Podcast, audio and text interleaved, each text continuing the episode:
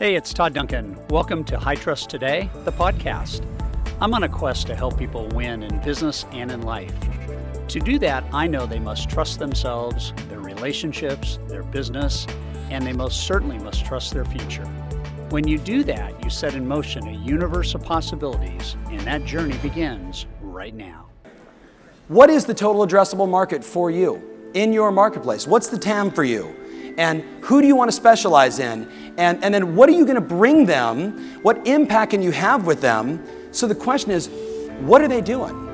What's important to them? Where's their mindset? What are the things they're doing inside their business that if you could help impact, or in, in a, maybe in a better case, find a whole bunch of the agents to say, let me show you the path let me give you some things that you can do to really grow and move the needle in your business and do the same exact thing that I do. You can have a big impact. The case with failure that you don't get do-overs, you just get do-betters.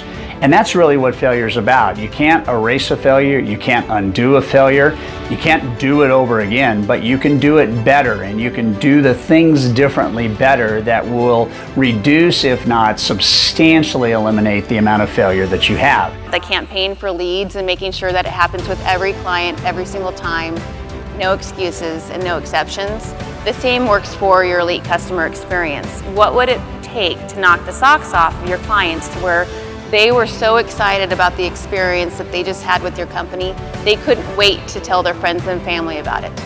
What kind of um, touch points would we be able to implement depending on the emotional state of the client and that milestone throughout the transaction that would wow them to the to the point that they wanted to tell their friends and family about. You are going to have failure. So the key is not whether or not you're going to have it or not. The key is when you have it, how do you deal with it? Okay, so one of the keys that I like to tell people is in the midst of failure, you have to have a don't give up mentality.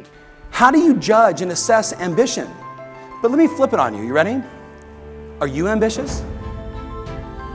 Scale from 1 to 10. How ambitious are you? Tell me the solution to get through any difficult time. And I'm a believer that that difficult times shape us. I'm a believer that um, the tough times that we face are the times that really bring out our character and who we are as individuals. I believe that uh, tough times never last. I think tough people do, and, and I'm counting on that. Feed your faith, starve your fear.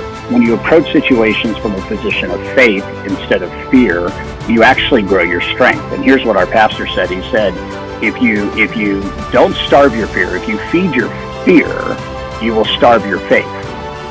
And and if you if you feed your faith, you will starve your fear. And so the, the, the chance for us to rise to greatness right now, the chance for us as an industry to uh, to really resonate with the difficulty of the situation um, is going to, in a lot of ways, determine when we get to the other side of this how you fared